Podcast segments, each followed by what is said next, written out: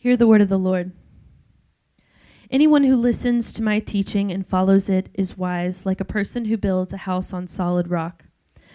Though the rain comes in torrents and the floodwaters rise and the winds beat against that house, it won't collapse because it is built on bedrock. But anyone who hears my teaching and doesn't obey it is foolish, like a person who builds a house on sand. When the rains and floods come and the winds beat against that house, it will collapse with a mighty crash. When Jesus had finished saying these things, the crowds were amazed at his teaching, for he taught with real authority, quite unlike their teachers of religious law. This is the word of the Lord. You may be seated. Good morning, Sojourn. Peace be with you. Uh, it's good to be with you all. My name's Jonah. I'm one of the pastors. Uh, if you're visiting with us, welcome. Uh, real quick, I just I want to say thanks uh, to the pastors and staff last week as we adjusted. If, if you didn't know what happened last week, so two weeks ago, Pastor Kevin Galloway preached for us what turns out to be his last sermon. Um, a few days later, he died tragically in a car wreck. And last weekend, I went up to be with the family in their church, Christ Church. We, uh, we partner with them through Sojourn Network. And uh, you know, you can imagine if you've been to funerals, or the funeral was yesterday, uh, just the swirl of emotions of gratitude and grief, confusion, uh, joy. And so all of these things are happening at the same time. If I start randomly crying, that's what's going on. So don't you don't have to like freak out. But here we are. I don't know where else I would be other than back with you all. Uh, the family and their church it just expressed tremendous gratitude for our partnership in the gospel through Sojourn Network. Uh, the support our network's been able to give to them as uh, Christ Church has a lot of challenges that they're going to have to deal with in, in the coming weeks and months. So they've got a church in LaPorte, Indiana, and Michigan City, Indiana. If you're not from Indiana and you're confused geographically, yes, it's confusing. Michigan City, outside of Chicago, in Indiana. I don't know why they did it that way, but, but that's the way it is. So you can keep praying for Christ Church and um, their, their new pastor, John Carr. He's been there for a decade and has lots of challenges in front of him. So keep Pastor John in your prayers and the Galloway family. So, and thank you guys who reached out, sent messages and texts. It's been a brutal week uh, for me personally. Allison and I, my wife Allison, we were up there yesterday. Uh, lots of driving and uh, lots of tears. So here we are. It's good to be with you all. Um, there's a lot going on this week. I don't know how to transition from like announcing what to me feels like an elephant in the room to like going through announcements on the bulletin, but that's a big week and there's lots of really great stuff happening. I encourage you to check out your bulletin on the back. Uh, part of our mental health awareness um, seminars that we do, we it, there was supposed to be one right after this service that we had to cancel earlier this morning, so we'll reschedule that. Um, just pay attention, and, and, that'll be coming up. And next week we start our series on Esther.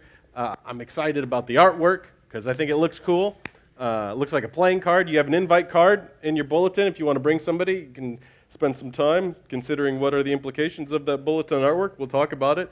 Uh, we're calling it Steady, Standing Strong in a World of Chaos. Uh, and certainly we can look at globally and you know feel like times are, are uncertain. That's not a big leap. But uh, if you live with more than zero humans, you've experienced the chaos of relationships. If you've driven on the road, if you have a job, uh, if you have children in your home, um, you, d- you don't have to go very far to catch that feeling of chaos, anxiety, uncertainty. And we want to spend a few weeks talking about what does it look like uh, to be people who are formed. So this whole Sermon on the Mount series we're finishing today has been about becoming whole people. And in some ways, Esther is a case study of what does it look like when some of that wholeness takes root and we're able to stand steady in the midst of chaos. So I hope you guys will be able to come back and check that out next week. We're, we're excited about it. Um, spent a lot of time on I-65 in my life. Uh, I-65 doesn't have a name, right? It's just 65. Uh, spent a lot of time north and south on it, uh, going back and forth between Chicago this last week. And uh, I've spent a lot of, going north on 65 is better than going south on 65, is all I will say. I'm going to get this out of the way. Roll Tide, right? So for all of you Alabama people, roll Tide. Uh, but listen, you guys, have you ever driven 65 north to south through Alabama? It's like, that's where road trips go to die or something. So listen, if you've never done it, I think on the map it's like 150 miles, something like that, but it takes like 20 hours to get south. And listen, you, it's terrible from here. I did the drive a lot from Cincinnati, and you're like, Cincinnati to Kentucky, progress. Kentucky to Tennessee, knocking it out. Tennessee to Alabama, we're flying. And then you're in Alabama for like three days. And the only thing you see is a rocket ship You know, there's that one rocket ship. And the only reason you can endure that god awful drive through 65 is because you know at the end of it is the panhandle of Florida, right? That, I mean, that's the only, I don't know any other reason why someone would go on 65, let alone have to endure Alabama. So, roll tide, but I don't know what, I don't know why people go there. Um, so, a few years ago, I was driving, unfortunately, through Alabama to get to God's country in Panama City Beach, Florida, and uh, it was shortly after a hurricane had come and it was bizarre. Alabama has so much land, they plant forests for paper factories. And the, the forests, you know they're for paper factories when you just see rows and rows of trees. And you can look down and they're just perfectly lined up. And after this storm going down 65 through Alabama, the closer you got to the coast, it looked like a giant had come and just pushed all of the trees north by, you know, like 20 or 30 degrees. It was one of the weirdest things I'd ever seen. All, I mean, thousands of trees just all bent at the same angle from this storm. And the closer to the coast you got, you, you would see uh, trees where it, it just looked like bombs had gone off 20 or 30 feet up, where the, the, the, trunk was splintered and wood was everywhere. And as you got into more populated areas, South Florida, close, or South Alabama, closer to the beach, I mean, you would see houses then that looked like bombs had gone off, or roofs that were peeled back like the, the skin of a orange, or do you call it a skin? The rind? You know what I'm saying. Um, other houses where all you could see was the foundation. Uh, it was devastating. And then I got to where my parents were living at the time, and everything looked fine. Uh, plants were messed up, and there was some street signs that you could tell had spun around and things like that, but, but the houses were fine. And um, you know, there was kind of a charismatic church down the street that were, were telling people that their church building was secure because they gave regularly to the church, and they pulled this like, you know, if your house got destroyed, it's because you don't give enough to the church. Um, that's not in my manuscript. That guy's an idiot. I just want to go on record as saying that. Uh, so this place was fine, and my parents' neighborhood was fine, and their house was fine, and I was like, is this what they mean by a hedge of protection? Right? Like someone just said the magic words and God put the dome over it, and I couldn't figure it out. And I had several friends in construction at the time, and I was like, man, is this the grace of God or what's, what's the deal here? And the guy was not surprised one bit. Uh, he explained to me how the houses in this neighborhood had been constructed. People had learned their lessons over the years, and so when they started building new houses, they started building them differently. And he explained to me they, they dug about 20 feet into the ground, and poured concrete pillars. On top of the concrete pillars, they built a foundation, and then they built the house out of cinder block. And through the gaps in the cinder block, they ran metal rebar all the way down in through those concrete pillars. And then in the gaps between the rebar and inside the cinder block, they filled with concrete. And he's going through all of these layers of construction. And at the end, he's like, doesn't surprise me a bit. Them houses are good. They're fine. Brother, those things will handle 300 miles an hour winds. It's fine. Um, and what, what's crazy is, you know, the, the end product is it's just covered in stucco. And so it doesn't look any different than any of the other houses down there. Um, it's not obvious why the house, if you're just driving by, why did that white stucco house get destroyed? And this white stucco house looks totally fine. From the outside, they fit in with everything else, but internally, they were quite different. And you can't see the construction of the house on the outside, uh, but it was revealed through the storm. This is the imagery that Jesus uses to conclude his Sermon on the Mount. And it's imagery that's consistent with the whole thing. Through the last two chapters, maybe you haven't noticed this, but he's constantly comparing and contrasting things that on the surface, it's not obvious which one is good and which one is bad.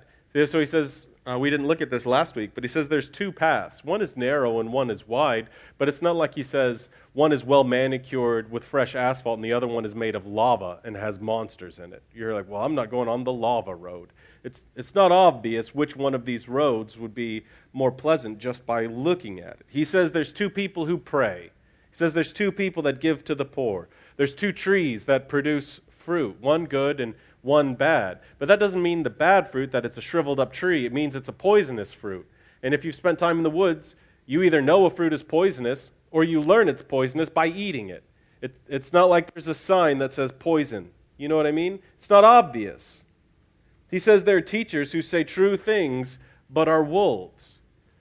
I don't know if anyone saw the little clip working its way through the internet of Kenneth Copeland getting pulled aside by a reporter, being asked all of these crazy questions. And this is a man who on TV knows how to say the right thing. And you can go, if you want to feel uncomfortable for five or ten minutes, you, you can go watch what this guy says under the gun. It's easy to say true things and still be a wolf. Jesus says there are people who perform miracles, but they don't even know him. It's just, just tricky when you look at the examples Jesus uses because on the surface, these are all people that are obeying the Ten Commandments. Like these are all people where you could look at superficially and say they're doing a pretty good job. And Jesus is teaching us people can do the same things on the outside for utterly different reasons on the inside. So you go back and you read the motives that Jesus provides in each of these examples. It's right there, Matthew 5 through 7. I'm not giving you any revelation here, it's all in the Bible. Um, the motives he talks about reveals this itch that we have. In essence, he says people will do good things in the hopes of being honored or to look holy or to be accepted. It's all birthed of this hunger we have to know that there's something worthwhile about us think everybody wants to feel a sense of weightiness, uh, that our own lives have value and, and significance. And so we put our desires into church clothes and we, we play the part. We do things that will look good, or especially in this part of the world, to think that, you know, I'm just a good person. Whoever gets to define what that means. So we do the things that look good, but with motives that are far from the heart of God. Jesus has been trying to teach us through the Sermon on the Mount that, that Christianity is something that must be experienced. It can't just be confessed. So if you want if you want the external fruit, which in this metaphor would maybe be the stability of a home that can endure a storm, a beautiful place to live, uh, abundant fruit, peace in your soul, power in your life. If you want that kind of external fruit, you must develop a deeper internal root. Christianity must begin as an internal reality. Rhyme for the week if you want the fruit, you need the root. You can, you can put stucco on your house to make, you look, make it look like all those fancy houses that were built right, and the truth of your construction will be revealed in the storm. So, hopefully, something straightforward for us today. What is this internal root that Jesus is inviting us to? How do we develop it? In essence, Jesus is inviting us here uh, in these past couple of chapters uh, to look at the fruit of someone's life to discern the root of their life. Don't just listen to their words, but look at their lives. So, a few examples. Beware the Calvinist who can't sleep at night. That was funnier in the first service. Uh, and maybe you're like, I don't know what a Calvinist is. That's fine. stay, just stay out of it. You know what I mean? Um, the debate, I mean, you can be a Calvinist if you want. I'm just saying. So, in essence, what is Calvinism? It's this high view of God being in control. Uh, and they'll point to verses like in Isaiah. Uh, God will say through Isaiah, I am the Lord, there is no other. I am the Lord, there is none like me. I declare the end from the beginning, and I say all my purposes will stand, and I will do all that I please. And the Calvinists are like, oh, so tough. The end from the beginning. Eh, all my purposes will stand. I will do as. So the Calvinists are the ones who have this high view. God is in control. And you would think if you believed that there was divine power guarding every aspect of your life, you would sleep like a baby. And you're laying in bed and you're like, man, I don't know what's going to happen at work tomorrow. We're behind on bills and this thing is happening. I'm worried about my teenager. You'd be like, but God is sovereign and He's ultimately in control and He's for my good, so it'll be fine. You see, it's strange. It's strange to get in arguments on the internet or to write books or to have all of these strong opinions about how in control God is, and then when the rubber meets the road in your life, you can't sleep at night. Beware the person that preaches grace but will not extend forgiveness. Beware the person that preaches grace but will not confess their own sin and humble themselves when they've hurt you. Beware the person who advocates caring for the poor but isn't generous. on, on and on and on we could go. Jesus is saying you need to take a look beyond words and into the root. And, and often, the clearest evidence we have of the root of someone's life is revealed in suffering. So, he, in essence, invites us to think of a hurricane. Do you notice the words that he, he used here? He says, torrents of rain. It's not a little bit of rain. Rising floodwaters, winds beating against the house. And I just wonder um, do you know this kind of suffering? Do you know the kind of pain that makes you feel like you're drowning? Where you feel like there's no way out? Where you feel beaten on every side, being bombarded with adversity? Do you know this kind of suffering? And if you don't, enjoy it enjoy the freedom from it because I don't think I know anybody who's made it to 30 without experiencing the kind of suffering, the kind of pain, the kind of loss that leaves you gasping for air. What of the house with that deep internal root? What does Jesus say when these kinds of losses and sufferings pile up? He says the house won't collapse because it's built on bedrock.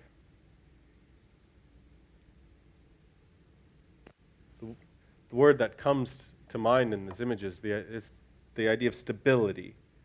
You have the internal construction, you, you have the rebar and the concrete in the walls to withstand the storm. Maybe you lost a couple of shingles, maybe shrubs got tossed up, but the house still stands.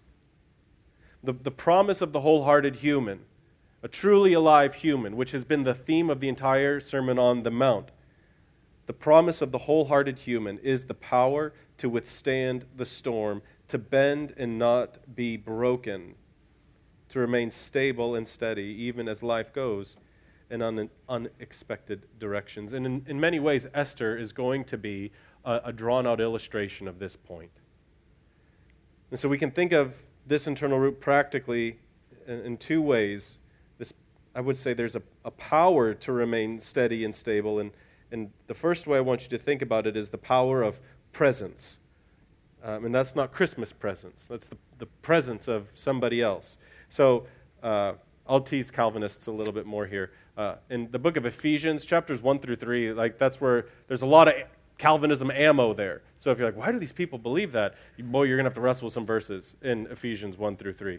Um, but I think the Calvinists screw it up, and they, they think Ephesians 1 is what Paul is trying to hammer here. And chapter 3 is where Paul summarizes what this is all about. So, whatever you think about the Calvinism stuff, I don't really care. Uh, 1 through 3 is Paul, if you want to know what did Paul believe about Jesus in the church, Ephesians 1 through 3 is a great place to go. And you see him summarize what does he care most about? What is his prayer for these people in this church in light of everything that he said? And this is what he prays for them.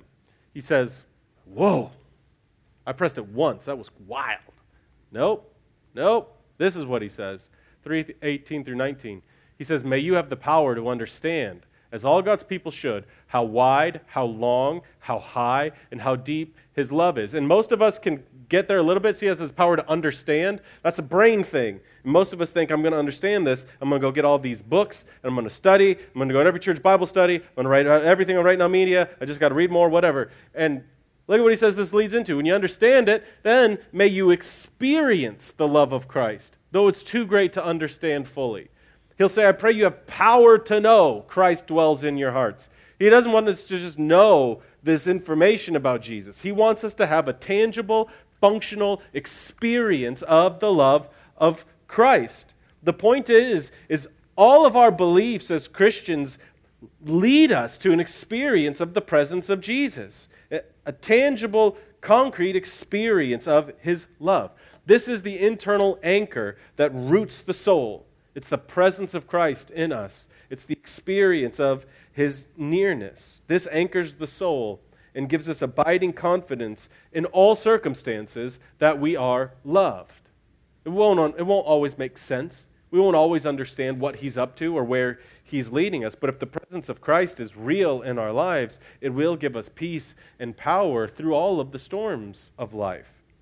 So, when you think about the internal root, I want you to think about the power of presence and then the power of promise. So, just, just past this in Ephesians 3.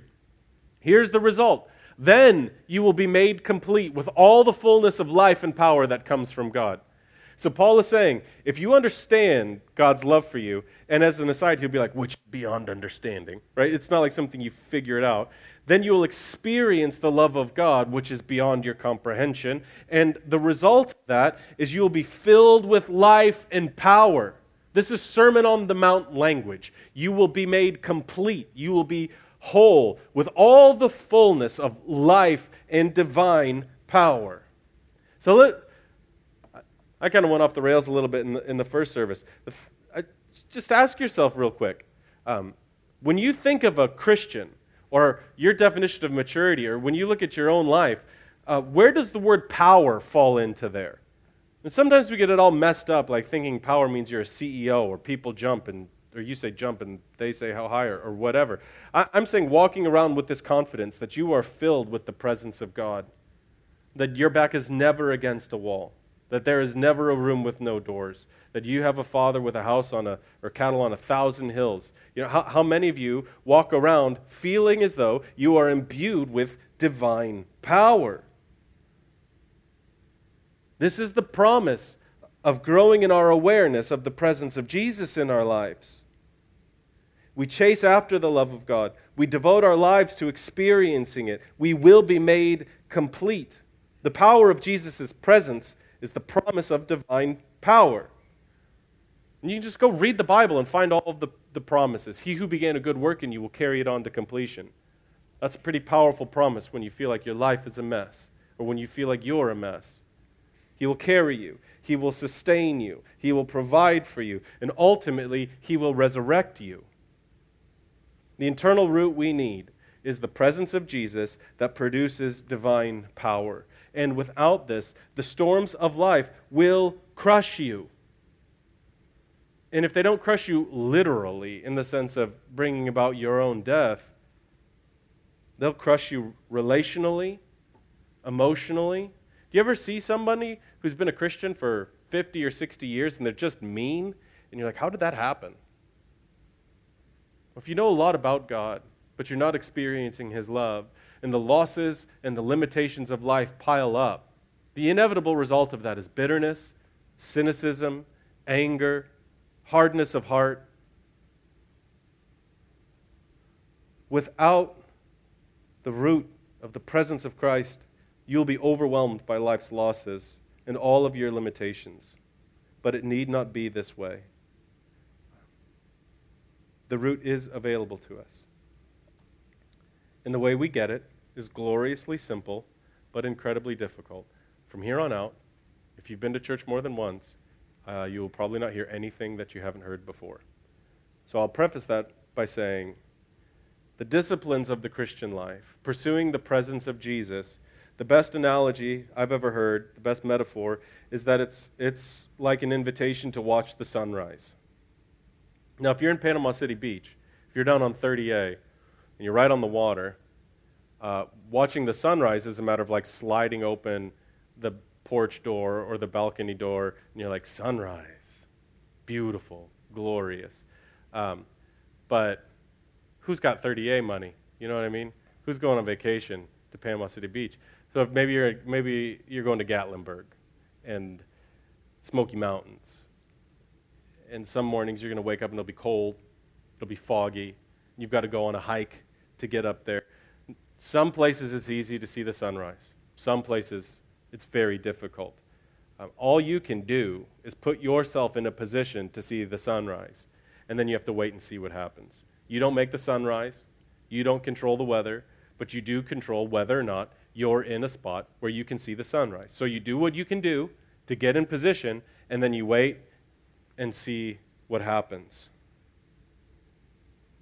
The practices that I'm going to talk about lived out over time, I guarantee you, will provide you an experience of the presence of Jesus. I guarantee you. These practices lived out over time will provide you experiences of the presence of Jesus. And this will produce divine power, stability, and the comfort of God's promises. I guarantee it. But it will be difficult. And you will not always know what you're going to get. And you'll not always know whether or not it's working. It's like watching the sunrise. You can get in a position, but you can't make the sunrise. So, how does Jesus say we develop the internal root? Verse 24 Anyone who listens to my teaching and follows it is wise, like a person who builds a house on a solid rock. Notice he calls the person wise. Uh, that'd be a great word for you to spend some time with over the summer. What does the Bible say about wisdom? What is a wise person? And what is Jesus saying we become? In essence, it's someone who can take the knowledge and wisdom of God and apply it to all of life's complexities. Christianity is not paint by numbers, it's more like playing jazz music, where we're, we're floating in and out in all these different complicated situations. So Jesus says this will make us wise. And I'll sum it up by telling you what we tell our children. Um, which isn't to say your children, but sometimes the, the most powerful truths are the simplest ones. Usually, if it's good for a four year old, it will probably be good for a 70 year old. So we say to our kids, listen and obey. That's the only way. Listen and obey. That's the only way. What is Jesus saying? How, how do we develop this internal root? Well, see what he said first? Anyone who listens to my teachings. Not just anyone's teachings, but the teachings of Jesus. Think about all the teachings that you fill your mind with, whether it's on podcasts or TV news or whatever. Um, how does that compare? How does that balance out with the teachings you're receiving from Jesus? There's a reason these crowds were in shock and awe over the teachings of Jesus. He taught with authority. If you want power and stability in your life, you must listen to the teachings of Jesus. So, simply put, are you reading the Bible? You don't have to answer, because most of you already feel guilty about that. Uh, I just wonder what would happen if we stopped looking at the Bible as this like divine checklist of something we have to do. Uh, does it change the way you view the Bible at all to see it as a way that you get to experience the real presence of the risen Christ? Uh, as a way that you get to experience the presence of a God who loves you and has pursued you? When are you in His Word?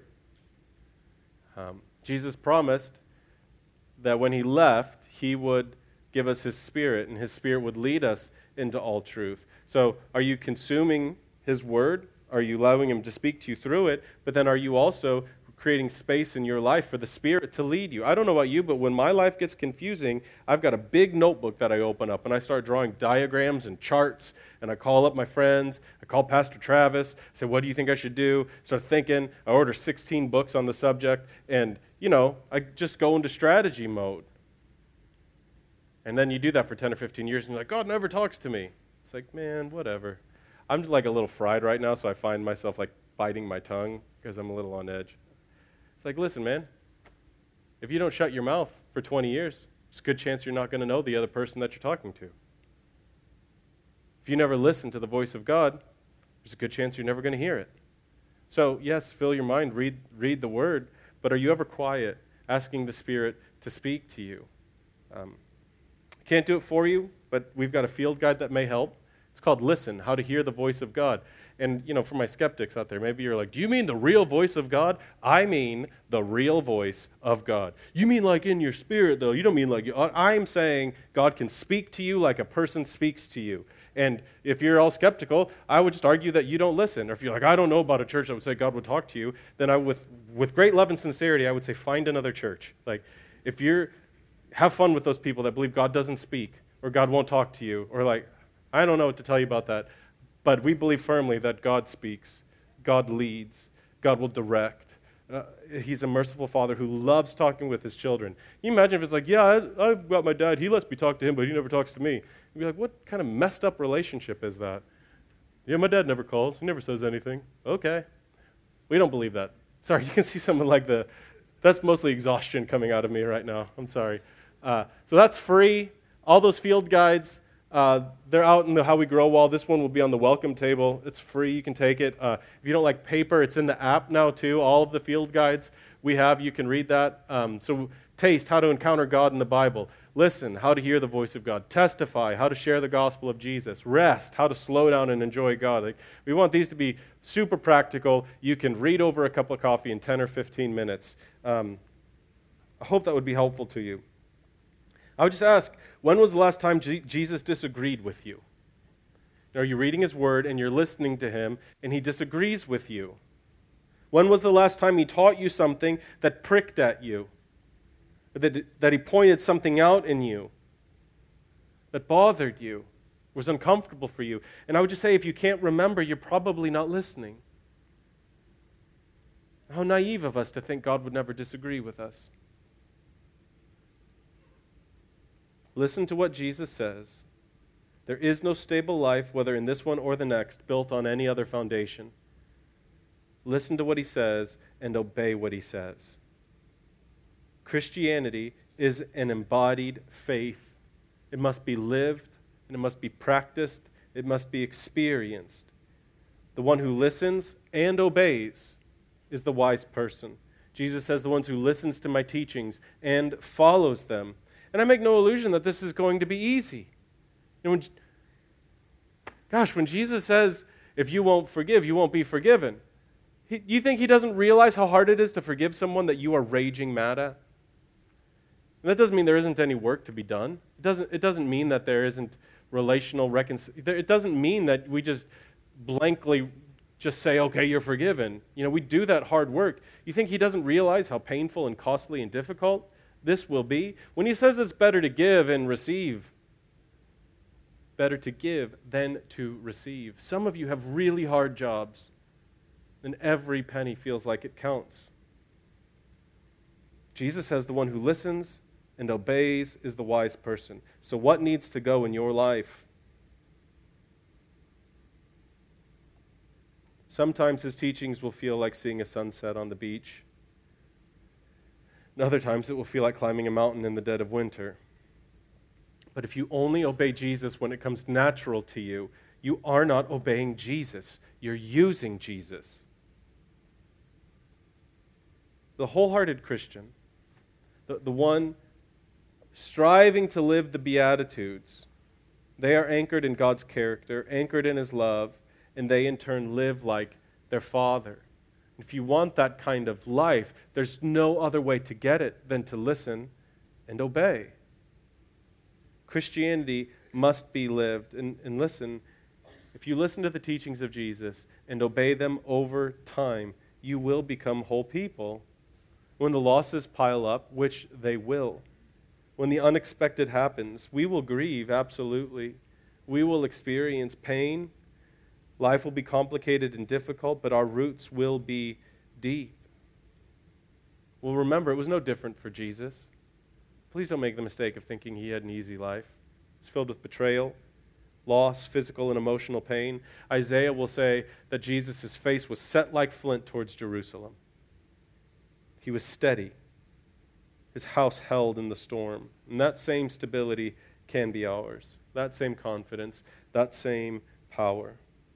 If you want the external fruit of power, it can only come from the internal root of presence. So let us remember the presence of God with us, how high and wide and long is the love of God for us in Christ. So we call our minds back to the night he was betrayed, where he took a loaf of bread and he gave thanks for it, and he broke it. He said, This is my body broken for you. Eat this and remember what I've done for you. After the meal, he took a cup of wine he said, This is my blood shed for you, which seals your relationship with God. Drink this and remember what I've done for you. The first invitation of Jesus, the first teaching that he gives that he asks you to obey, is to come to me. Come to me, all you who are weary, and I will give you rest. Come to me. And so, if that's you, I would invite you to put all the questions aside about this or that and come to Jesus. Um, this meal is a sacred meal reserved for those who trust Him and are trying to follow Him. Uh, and so our tradition is to come forward and rip off a piece of bread, uh, dip it in wine or juice. Wine We'll have a piece of twine wrapped around it. There'll be stations in the back and up front, and uh, gluten free elements to my left, your right. I'll pray for us, and then let's come remember our hope together. Let's pray.